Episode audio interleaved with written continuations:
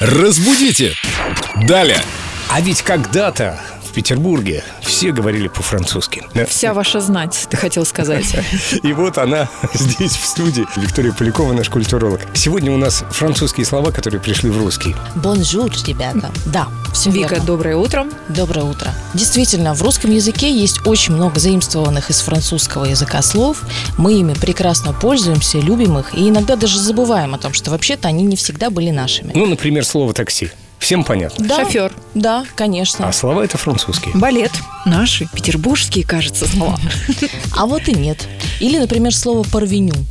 Что оно означает, как вы думаете? Порвать кого-то. Это же французский язык. Нет, Про авеню? А, Это слово означает выскочку. Человека, который вот из низов поднялся и сейчас очень сильно кичится своим положением. Именно такое значение и несет это слово. Ну, варишь. Ну, варишь, да, прекрасно, я очень люблю это слово. Но мне кажется, что в слове «порвеню» есть какой-то более негативный оттенок отношения к тому, о ком ты это говоришь, чем в слове «ну варишь». Ну, «ну варишь», мы к этому привыкли. А В целом- «порвеню» — это что-то такое уж совсем такое. вот. Ну, вообще эти слова синонимы, поэтому можно употреблять и одно, и другое, какое больше тебе по душе. Смотря кому и сколько он насолил. А что еще есть э, из французского то, что требует пояснения? Да, есть прекрасное слово, сложное для произношения, пендельтюр. О, Еще сложнее, чем дифлопе для меня. надо запомнить пендельтюр. А что оно означает? Звучит забавно. А Означает оно, знаете, в э, вестернах есть такие салуны, и вот у них двери на Да. распашку.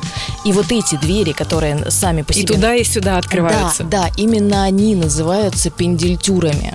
Ужас. Пенделем открывают их. Ну, практически. Легко запомнить. Ковбои, как правило, особо не церемонятся. Что еще интересного во французском языке? Например, слово «лангет». Если вы увлекаетесь французской кухней, то наверняка вы знаете его, потому что означает оно жареную говядину.